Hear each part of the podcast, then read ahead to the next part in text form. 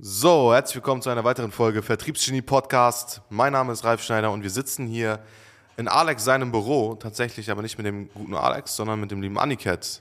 Moin. Hi.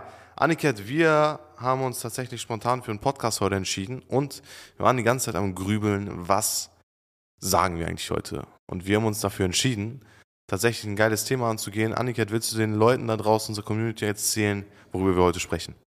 Wir wollen heute darüber sprechen, wie Beratung wirklich funktioniert und wie man mit Beratung überhaupt Ergebnisse erzielt.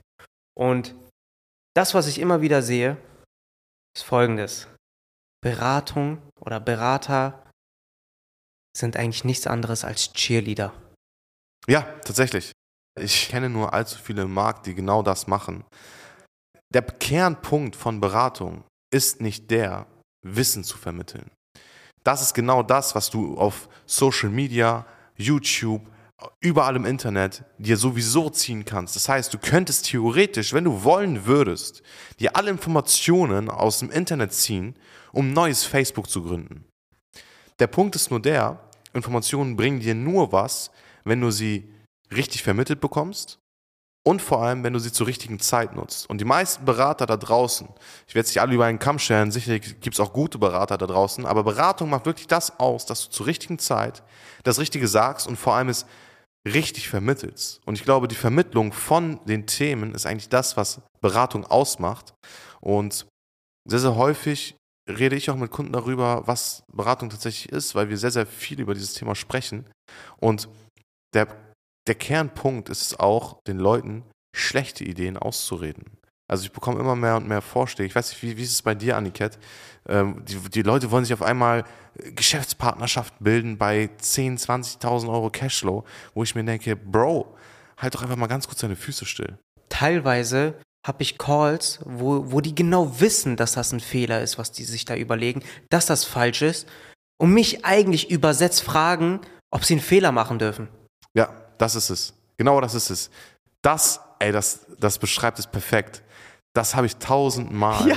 schon in meinem Leben gehabt, dass die Leute ganz genau wissen, dass es scheiße ist und an meiner Reaktion auch ganz genau gecheckt haben, ey, das ist dumm, was du gerade machst.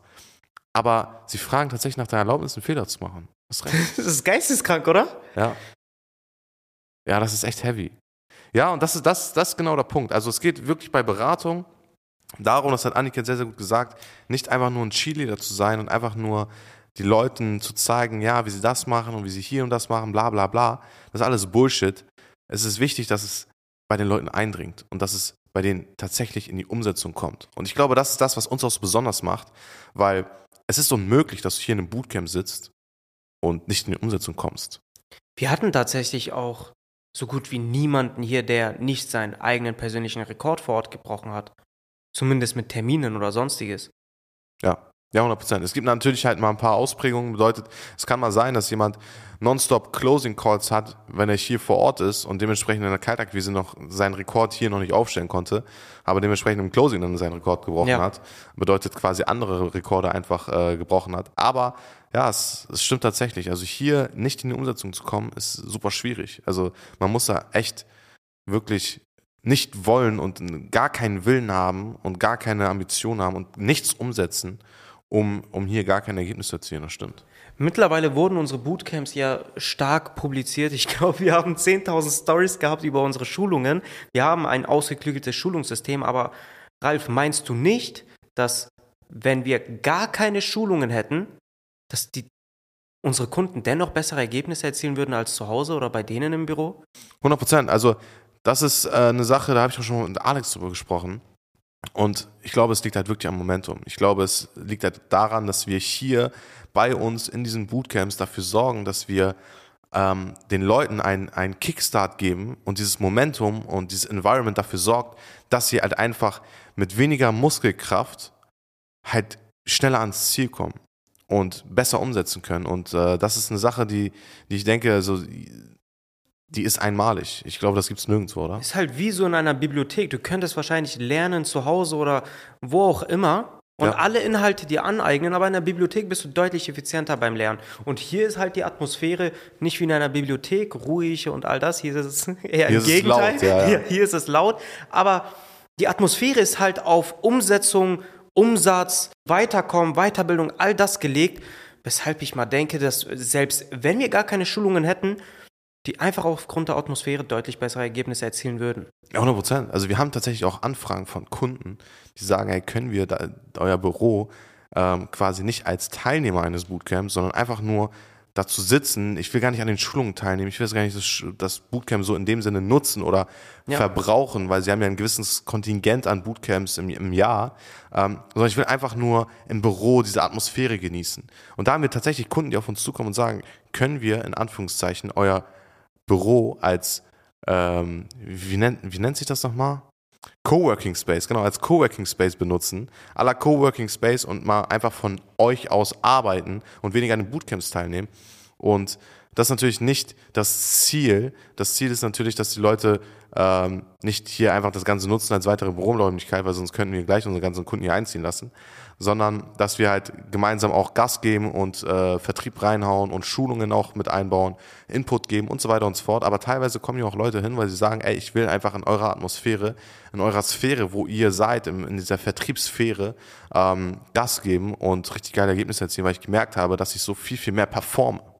Absolut. Wusstest du eigentlich, dass Arno, unser Vertriebler, fast eine Bootcamp gekauft hätte als Vertriebler? Also er wollte Was? unbedingt eine Bootcamp kaufen. Der wollte zur Bootcamp, um einfach für sein vorheriges Unternehmen besser zu performen. Der wollte als Vertriebler hierher kommen, aber jetzt ist er natürlich Mitarbeiter bei uns. Aber das zeigt einfach, Dass er verrückt ist. nein, dass, dass einigen Vertriebler zu Hause oder bei denen im Büro einfach die Atmosphäre fehlt. Ja, 100 Prozent.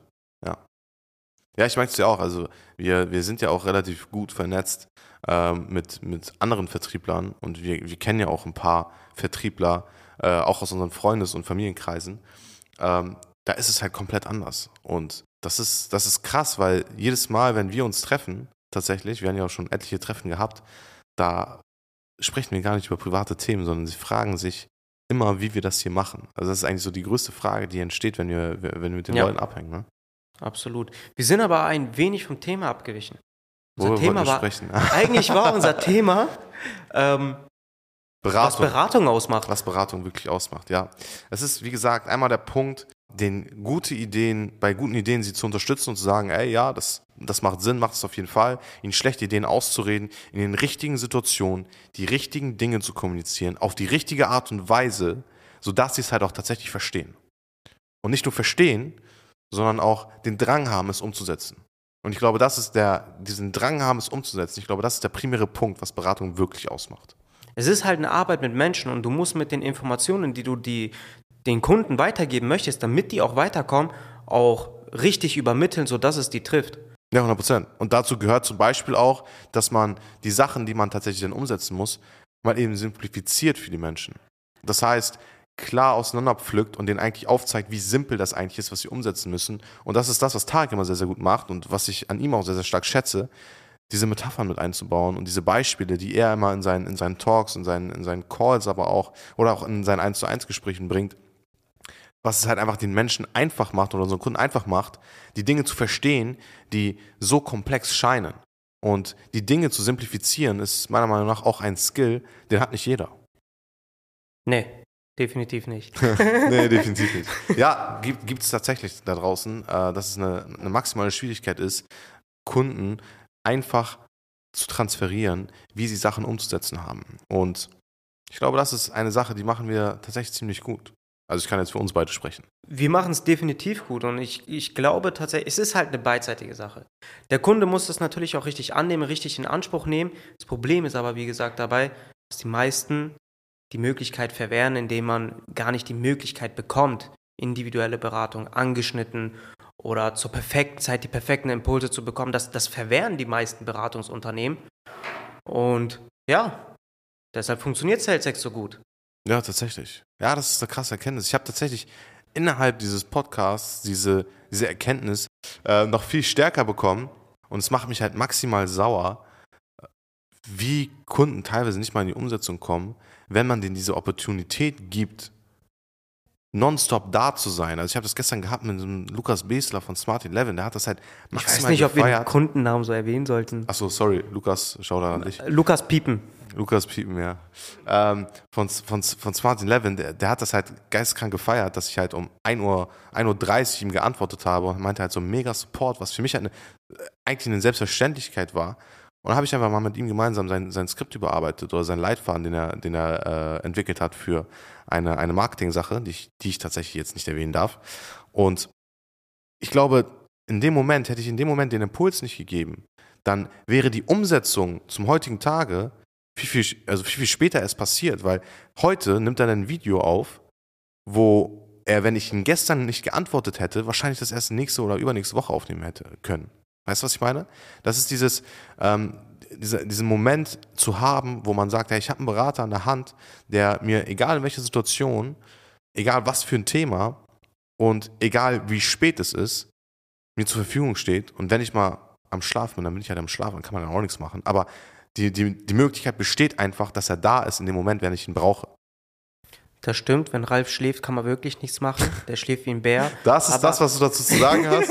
Wirklich. Abseits dessen, ja, klar, wie oft hatte ich schon diese Momente, wo ich nachts irgendwann irgendeinen Impuls hatte zu einem Kundencase, weil er mir nicht aus dem Kopf ging. Warum sollte ich den jetzt verpassen lassen? Dann schreibe ich den Kunden halt. Oder auch wenn der Kunde einen Impuls hat und mir um 2 Uhr, 3 Uhr nachts schreibt, wenn ich klar besoffen bin oder sonstiges, was jetzt nicht häufig vorkommt, was Sollte. Vor sollte und auch nicht vorkommt, ähm, dann antworte ich natürlich nicht und nicht, dass ich eine unqualifizierte Antwort äh, gebe. Aber wenn ich wach bin und gerade in der Lage bin zu antworten, dann antworte ich auf jeden Fall. Ja, 100 Prozent. Und wenn es ist mit einem Schnarchen im Hintergrund, das ist gar kein Ding.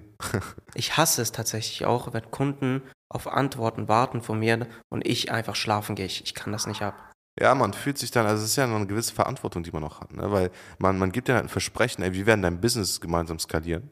Und wenn du dann quasi in Situationen schlafen gehst, ohne ihnen eine Antwort zu geben, dann fühlt man sich irgendwie nicht seinem Versprechen gerecht.